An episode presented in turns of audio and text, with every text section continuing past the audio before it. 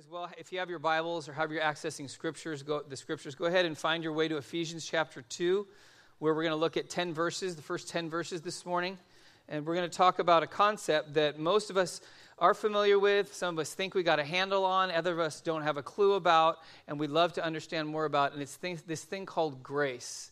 And even when I use the word grace in church, we're like, yeah, that's a normal Christian term. That's something we hear all the time. But how many of us actually understand what grace means in our life and what that looks like? And one of the things as I've been was preparing for this Sunday and just thinking through, we're kind of going through this summer, looking at different passages of what I feel like God wants our, our church to hear. And, and when I came to the concept of grace, and you, and you just start to think about what does it mean to actually experience God's grace. So, for us, one of the things that we have to understand is, is grace is not like a pill that you take and suddenly, oh, I have grace. It's not some substance that God exchanges with you. It's not some kind of pass for your sin.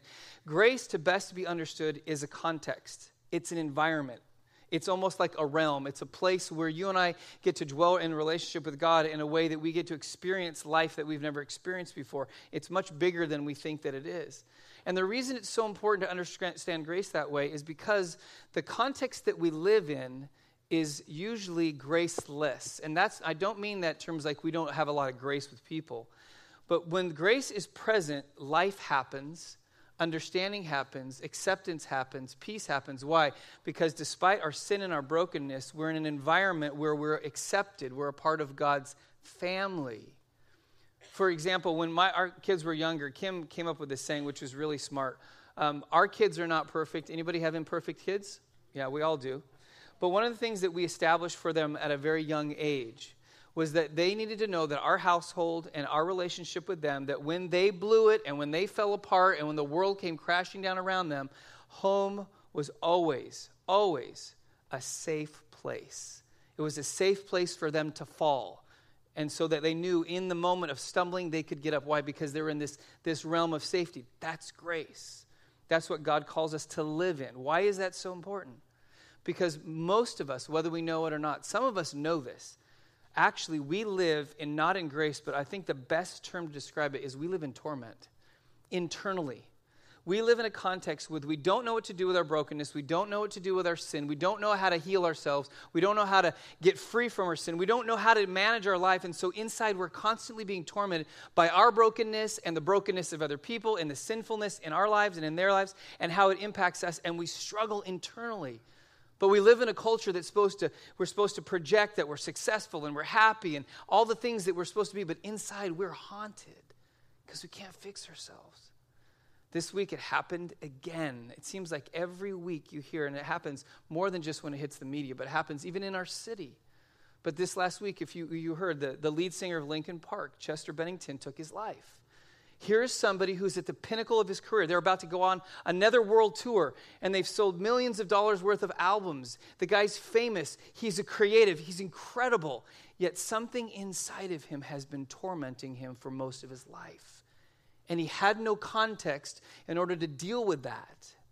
In fact, if you hear a little bit of story, I remember when I first heard it, I'm like, not again. It's almost in one ear and out the other because it seems to happen more frequently. But if you know a little bit of Chester Bennington's story, when he was very young, he was abused. And that abuse led to him living life a certain way. And the result of that is that he found his way into drugs. And, and drugs weren't enough, so he just had expanded and became addicted to so many things in his life. In one interview, he looked back over his life and he goes, No wonder I'm a mess. No wonder I'm addicted. No wonder because, because I, I basically can't fix myself. The tragedy is that he never found his way into an environment and a context that Jesus has provided through Jesus' death on the cross, that we are welcome into this thing called grace. And for me, kind of the working definition for grace and what it's like is this Grace is this God says to you and I, strangers, that we are strangers from God, away from Him. He welcomes us into this thing called grace, and he says this to us Though you're a stranger, I call you a family member. I call you a son and a daughter, and I will continue to call you that until you stop living like a stranger and start living like a family member. The reason that's important is that you and I think we have to be good enough to get into God's grace, which is the opposite of what grace is. See, God says, I choose to accept you first. And in the context of grace, what you start to experience is your behavior and your, the way you think about yourself begins to change, not because you're trying to be good enough, but because you're in a context where you're in a safe place to be honest about your sin and your brokenness and your failure. And through what Jesus has done on the cross, taking your sin off of you, now you can learn what it is to actually be who God created you to be.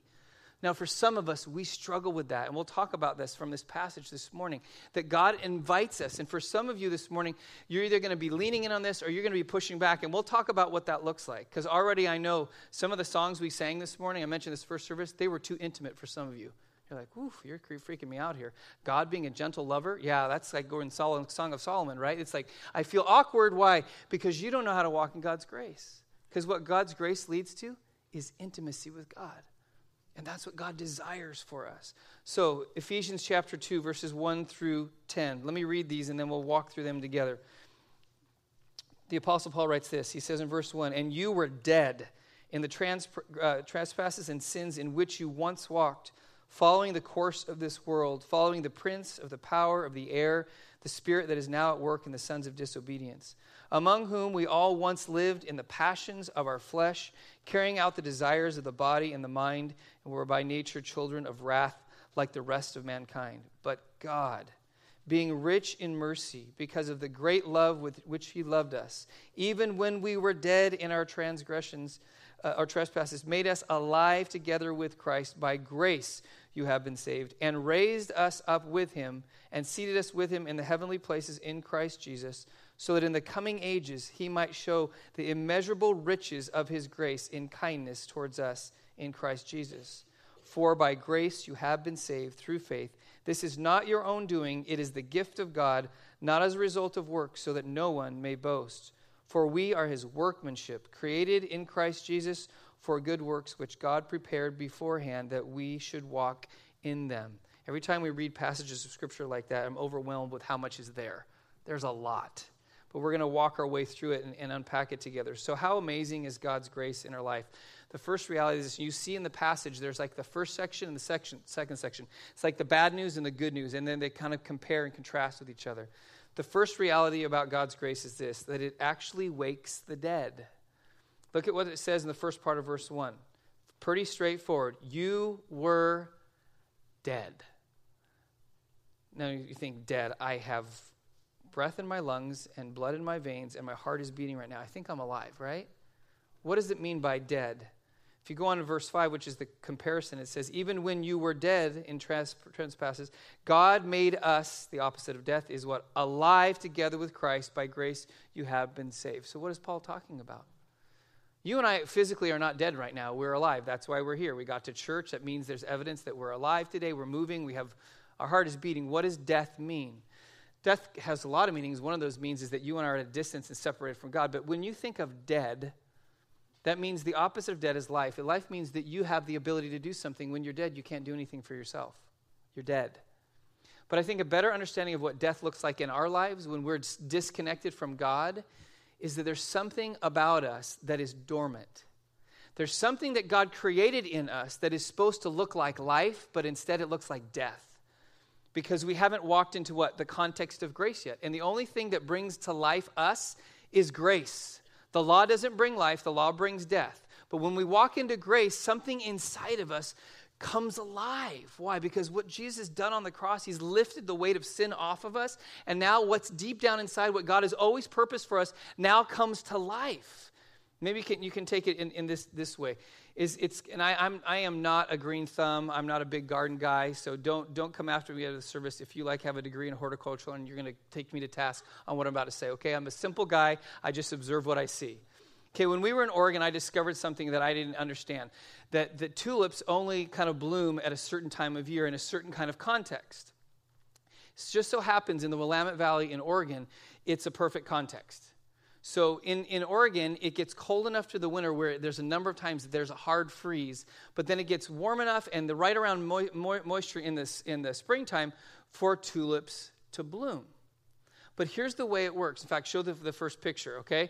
So this is a bulb for a tulip that goes into the ground. It doesn't look looks like a potato or something, right? That you would like, what is this? You dig it up in your garden, you're like, something's weird here, and you throw it out. But that's what it looks like. Doesn't look like much. Now, in a context where there's too much moisture or too much heat, tulips won't grow. They won't, they won't break ground and they won't blossom. But when there's the right freeze, there's the right amount of moisture, and there's the right amount of heat at the right t- season, they will actually break ground and then they will flourish and they will blossom, and they're beautiful. In fact, these look like the next picture in Oregon every spring. This is a place called Woodburn. This is about 30 miles, or not even that far, about 20 miles from where we were living up in Newberg. That's Mount Hood in the background. But every spring they have this big tulip festival in, in Woodburn. And it looks like this. And we went a couple times, and it is incredible. I mean, it's, it's almost unreal. It looks fake, but it's real. And it's because the setting and the context for tulips is perfect in the Willamette Valley. And this is what happens. And see, so what happens is every year, though, the, these bulbs are dormant in the ground until the right context comes along.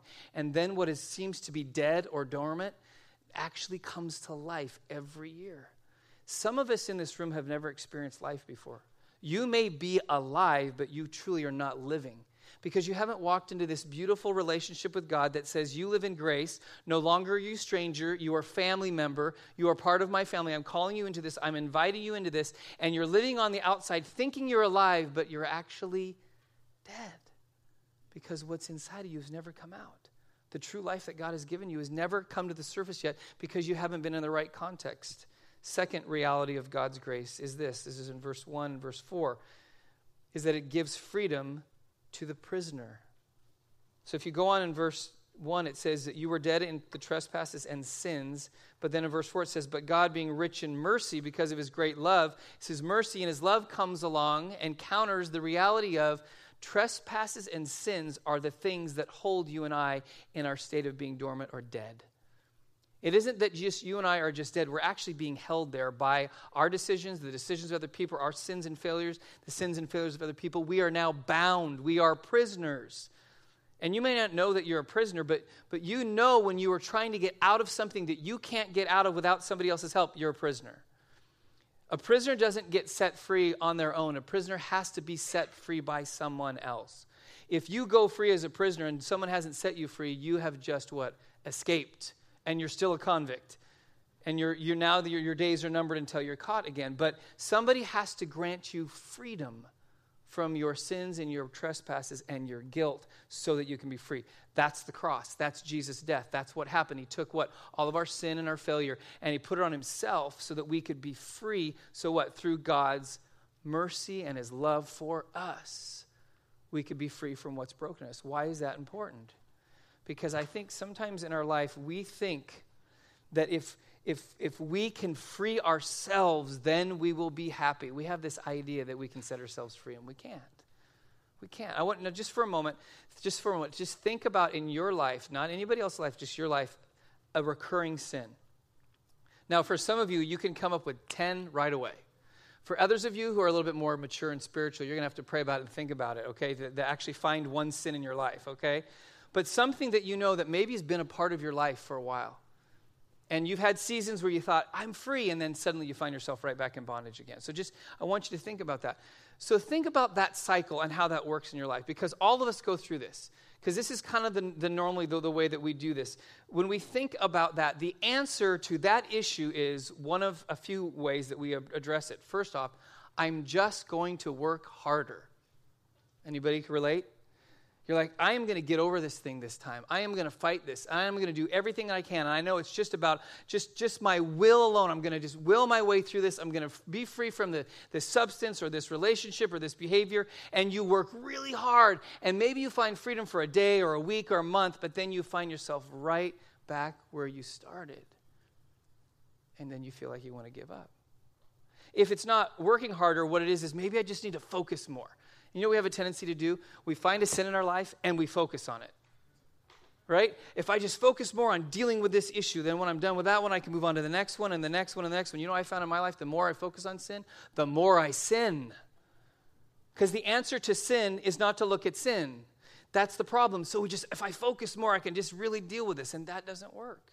So if we focus more, if we work harder, something's going to change. And then some of us, and I know this is me, if I just felt more guilty and if I just felt more convicted, then I would change. So we get into this self loathing, how horrible we are, and we beat ourselves up and, like, yeah, God wants me to feel really bad about myself, so then I'll change. Working for anybody?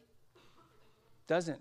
Because what happens is shame takes over your life and drives you deeper, deeper, deeper into the hole that you're digging for yourself. Because that focuses, again, what? It focuses in on sin. What you and I don't have is the, the, the, what freedom gains for us, what grace gains for us, is this thing called traction. And traction is what happens when you actually have something that grabs and moves you forward as opposed to spinning your wheel. Ever been stuck in mud or in snow in a car? And some of us are like, well, I'm just going to get out of it. So you step on the gas harder. And what happens is your wheels spin faster and faster, and the hole they're in gets deeper and deeper, and it won't, it won't change it, it'll only make it worse. Traction is when somebody comes along with something like a piece of wood or a board and sticks it underneath your tire, and then when you hit the gas, the tire or the tire grabs the wood and it actually gets out of the hole. That's grace. And we're trying really hard to get ourselves free. And God says the only way you find freedom is in the context of grace, which is what? Where I welcome you in as a stranger and I call you a family member. And He doesn't point to our sin, He doesn't welcome us in on the basis of our sin. He welcomes us in on the basis of His choice. He said, because Jesus, Jesus will say, I died for your sins so that now what? Now you can be free in the context of grace. It's not about sin, it's about who? Jesus. And sometimes we get, we get lost in that and we struggle with that. Then there's a third reality not only does it bring freedom to the prisoner, but God's grace actually transforms our identity. And this is huge. The majority of the decisions you make in your life are not based on behavior alone, they are based on how you view yourself. So listen to what it says in verse 2 and then verse, two, verse 6, again, the kind of comparison. Paul says this, in which you once walked, following the course of this world. This is identity he's talking about following the prince of the power of the air, the spirit that is now at work in the sons of disobedience. That's the context, that's the identity. We're disobedient, we're following the world, we're following the prince of the power of the air. And then verse 6. But then this is the new reality. What does God do? And raised us up with him and seated us with him in the heavenly places in Christ Jesus. What is he saying? Now you belong to me. Now you're in my realm of grace. Now you are what? Seated in the heavenly realms. Now you are with Jesus. That's the comparison. Why is that important? Because how many times in your life do you make a bad decision based on what you think about yourself that is wrong? It's not the correct understanding of who God says that you are. It's who the world says that you are. It's who you say that you are. It's maybe even doing things out of what you think you're supposed to be but it's not the true reality because we have a perceived reality and a real reality. Our perceived kind of identity and our real identity. Our real identity is what God's working on, and that is He says, I choose you as my son or my daughter. That's the real identity. But then we try to find happiness in other ways.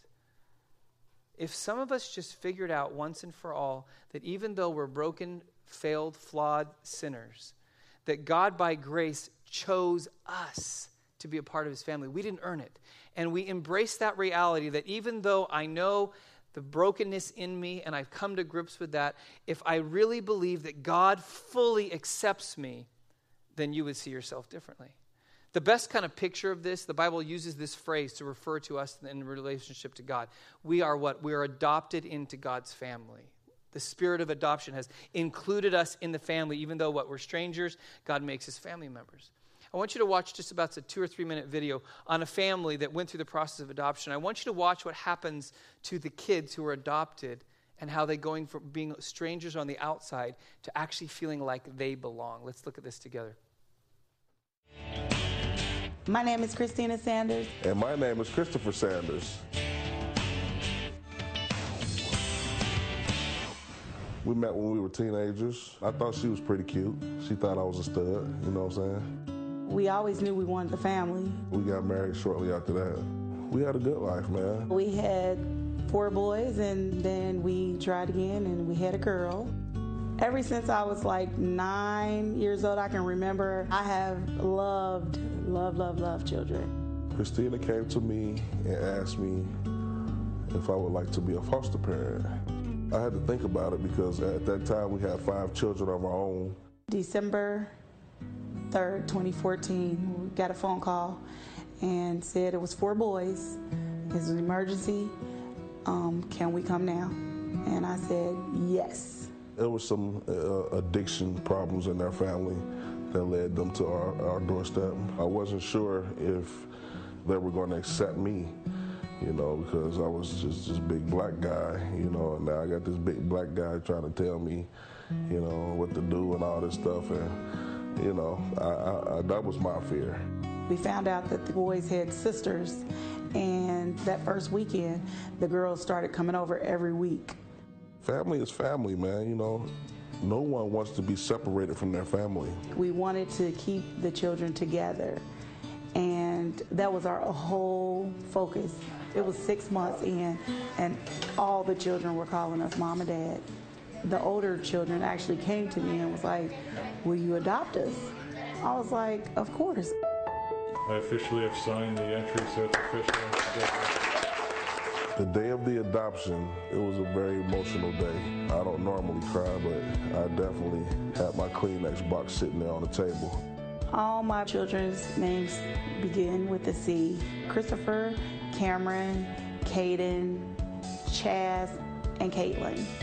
And when the children were getting adopted, they asked if they can get their names changed to C as well. And I was like, sure. Kobe, Christian, Caleb, Kaylee, Carson, and then that's Chloe. I feel like our family is the ideal of American family. Just love your children, you know. Love is colorblind. Love is kind. Love is patience. I think without love, you know, none of this is possible. Amazing. So, when you feel like you really belong, you realize that you have a new name.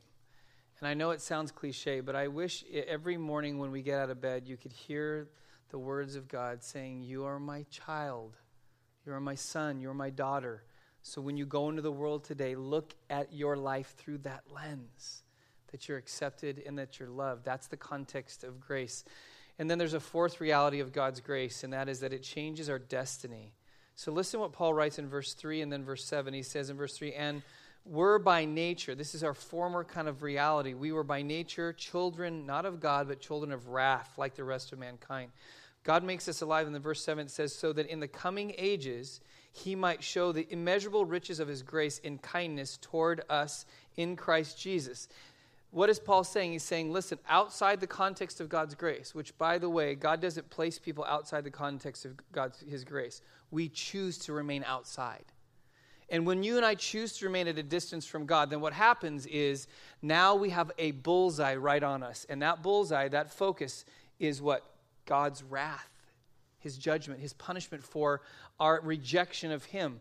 And so, that by nature, that's who we are. We are children, not of God, children of wrath. But then when we make the choice to walk into grace, into an understanding of who Jesus is, then what happens is the target changes. No longer are we targeted by his wrath, but we're targeted by what? His grace, his kindness, his mercy that's poured out for us. It's this incredible, I mean, transformation. Think about that. We deserved what? Death and judgment and separation. And then when we step into God's family, what do we get? We get mercy and forgiveness and grace and love that's crazy. It changes your destiny. Apart from God's grace, every person is destined to what? Wrath. But here's the beauty. How does that work? When Jesus willingly went to the cross on our behalf, he became the covering that took on the wrath of God on himself so that we could not, because we couldn't take it, but so that we didn't have to be targeted anymore. God's wrath was satisfied on the cross for our sin, not the sin of Jesus, but for our sin. That means that all of God's wrath now has been poured out on Jesus. Now, what does He pour out on His children? He pours out love and mercy and grace and acceptance. Significant. Why? Because I know in my life, and I'm convinced most of us in this room, we, if we, if we really understood grace, we struggle with it. We really do. We have a hard time with grace. Let me explain what I mean by this if you're like me, you are more like fairness and justice, right? Anybody like that in the room? Like, oh, it's not fair. That's my mantra growing up. So, like, it's just not fair. So, when we get to that context, we really struggle with grace because grace is not fair. Because it really it's not fair to God. But, but when you think about it, this is the way God works. And this is where you and I have to learn to accept something that we just don't get. So I've told him story after story of my dad and the, and the crazy things growing up that he would do to demonstrate what Jesus was like. I learned so many valuable lessons. And I've told the story a million times about how my, my youngest sister was kidnapped for 10 minutes over a bag of candy. And basically, my older sisters had to give, back, give candy to these girls to get my sister back. And so when they got home and I heard the story, I think I was five years old, I was mad. And I'm like, okay, it's payback time. We're going to go hunt these girls down, right? Because they got their candy. And and so, long story short, my dad, we drive to 7 Eleven, he buys more candy, and I'm not figuring out what he's doing. And then we find them in an alley, these two girls eating my sister's candy.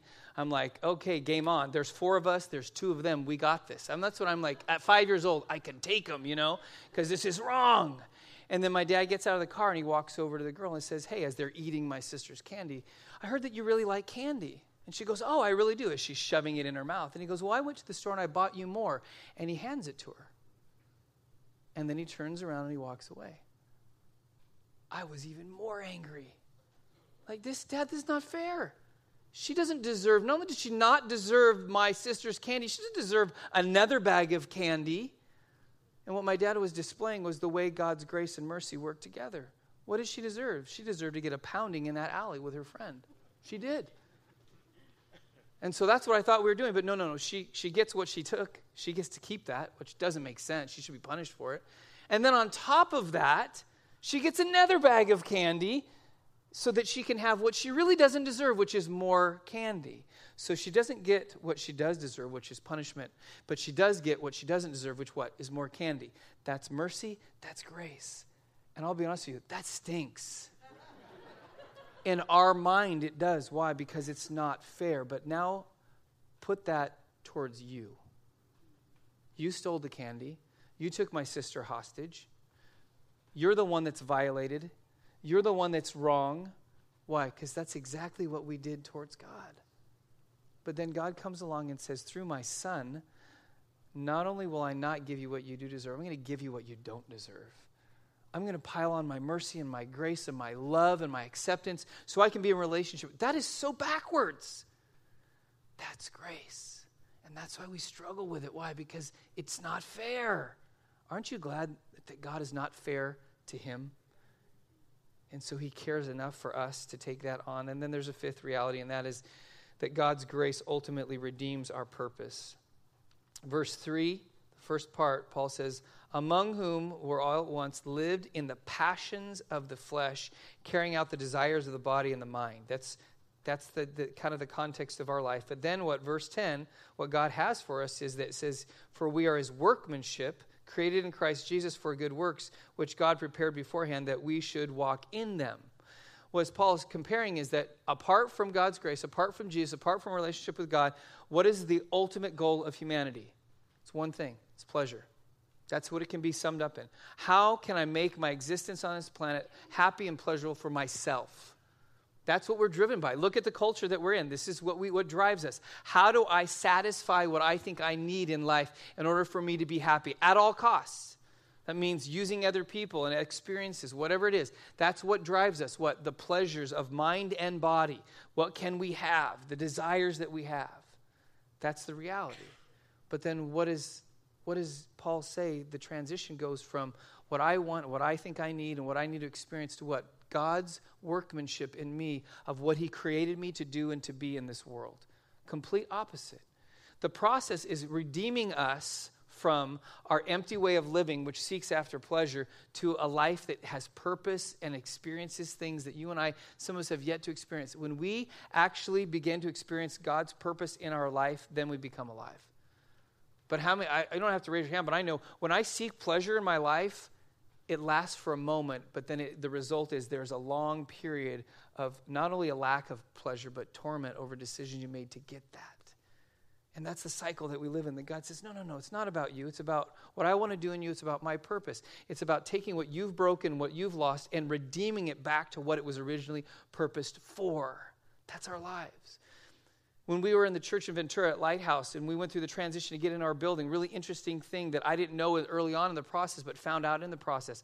Me and our realtor met at the building before we actually took uh, kind of occupancy of it. And we were walking through the building, and I was looking at different rooms, and I was asking the realtor, What's the history on this building? I knew at one time it was a church a church had originally built out the walls, and, and, and I don't know what happened to that church, if it, they moved somewhere else or if they closed down.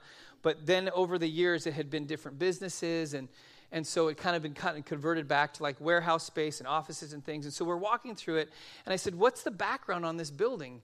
And he said, and he's kind of mentioned a few things in its history, but he said, Most recently, he said, actually, a lot of people don't know this because you don't put signs up when you do this. He said, but this is actually one of the primary distributing points for porn in the city of Ventura. I'm like, oh, that's interesting. You never would have known that because you don't put out, you know, porn distribution site here. You don't do that. But but that's what the building had started to be used for. This used to be a church. So when I'm walking through there, I'm thinking, oh, isn't this God? A building that was filled with his people and his glory and was being used for his purpose in the city became what? The primary avenue of something so destructive in the lives of people. And now God is coming and taking it back and saying, no, this building will be once again used for my purpose and my glory through my people. It was the coolest thing to take possession of a building and that, to kind of rinse that history. There's nothing sacred about a building, but it is pretty cool when a space is used for something destructive and God begins to use it for something redemptive in the lives of people. So, what happens in us? God comes along and He looks at our lives and He says, Yeah, you've done a great job of destroying yourself. Now, let me rebuild you. Let me restore you. Let me redeem you. What? To a purpose that maybe you haven't even understood yet of what He actually created you to be before you were ever a thought, before you were ever a whisper, before you were ever existent. God had already designed something about your life by His workmanship for His purpose that if we actually tap into that, then you and I don't have to seek after pleasure anymore. Why? Because we find the fulfillment that all of our hearts long for. It's what we go after and always find, try to find on our own, but never can attain it, never can receive it, never can experience it.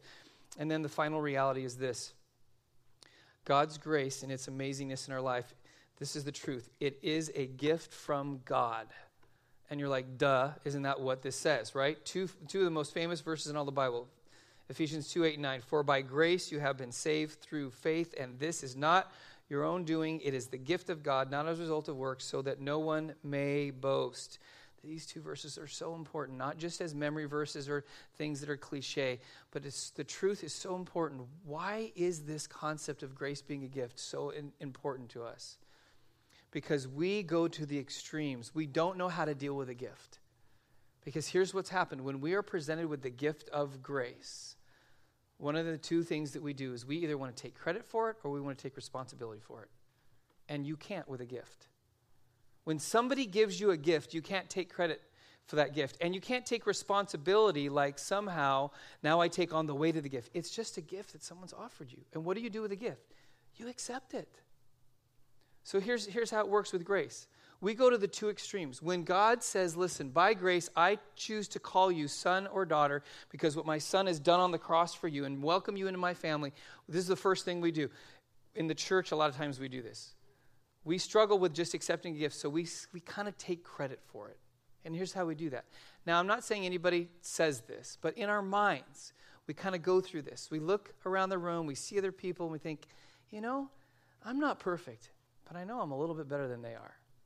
Now, I know nobody really says that, but let's be honest, we think it. We look at someone, man, they got problems. Man, they struggle with a lot of deep sin. I know I'm bad, but I'm not that bad. So, what are you doing? You're taking credit for God's gift of grace in your life while finding somebody else who's worse off than you.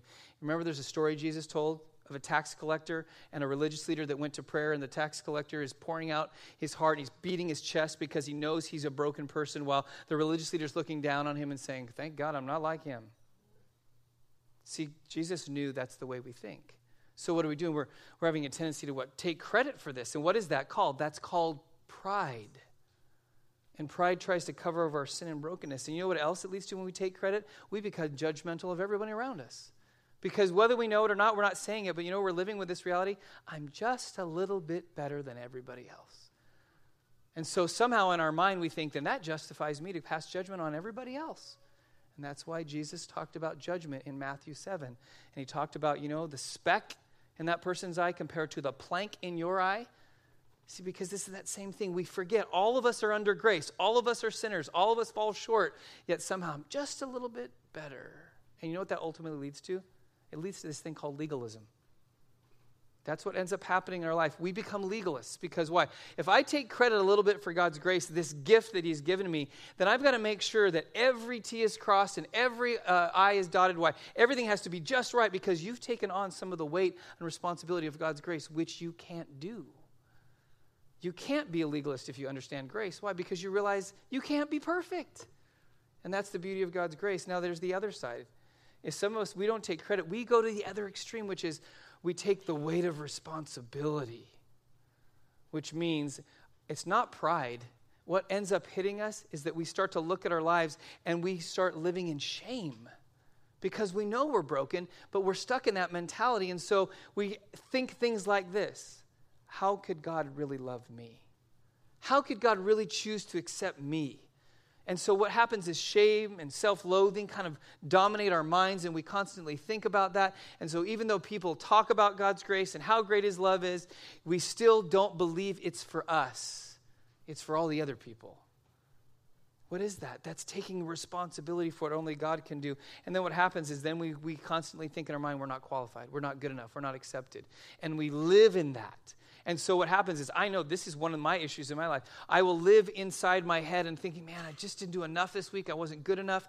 And therefore, I think somehow in my mind, I just haven't done enough for God to like me this week. Anybody want to be honest enough that, yeah, it's torturous.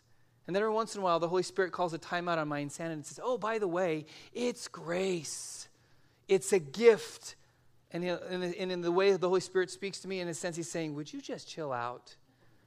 Would you just take a deep breath and live in this thing called, grace and let, let God show you what it's supposed to look like in your life? There's a third reality of what it looks like we take responsibility, and this is where it leads to, and this is why we have this in our society. When we live in shame, when we live in disqualification, we can't be accepted by God, then we turn to something or someone to answer to the brokenness in our life, and then what we live out is addiction. Because we can't answer to the questions inside. We can't come up with answers to how to make ourselves better, so we turn to someone or something to somehow alleviate the torture inside of us. And then it just becomes a cycle over and over and over and over when God says, Listen, just accept the gift of grace. It's been purchased for you on the cross, it's been taken care of. All you can do is say, Yes, I submit to it, I receive it. And now I live although I was a stranger, I live now what? As a son or daughter until eventually my behavior catches up with my identity. Catch that? We always get it opposite. We welcome people in and say, You better get your act together. You better get your behavior right. No, no, no. Jesus never starts with behavior, he starts with identity. Because if you have the right behavior and the wrong identity, you will end up doing the wrong thing. Trust me. If you have the right identity and the wrong behavior, your behavior will catch up with your identity. That's why this is so important. It's this realm, it's this context that God gives to us. So I'm going to ask you if you would go ahead and just go ahead and close your eyes. We're going to conclude. Um, Danny, Liz, uh, Evan, you guys can come. And, and Danny, just I'm going to ask you to cut some of the verses on the song you guys are going to go into. Just kind of stay out in the chorus a little bit. But we're going to sing a song that's familiar called Amazing Grace. Go figure on a day like this, right? But I'm going to ask you if you just close your eyes real briefly. What I'd like you to do is I really think it's important that you see where I think some of us are kind of at today in terms of God's grace.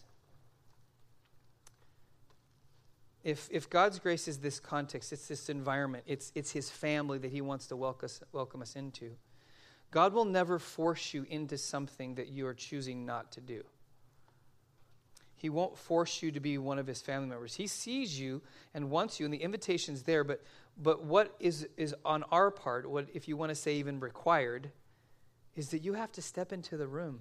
You have to step into the environment. You have to step into the context. You have to be willing to come in and be vulnerable enough before God to allow Him to see all of who you are and that's allowing what's inside of you to be, be brought to the service, which he already knows, but that's this thing called confession, which we actually admit what's inside, which is what God, God already knows about us. But I, but I want you to, to understand this. Some of us are here today, and we are struggling with the weight of this, this thing and, and not knowing how to deal with it. And so we, we we try to really hold it together for ourselves. We try to make sure that we've got it all together, and, and, and, and especially in following Jesus, and, and make sure that we look right and we do right, and it's exhausting. because you're not living in a context of grace. Grace, you're carrying the weight of your life.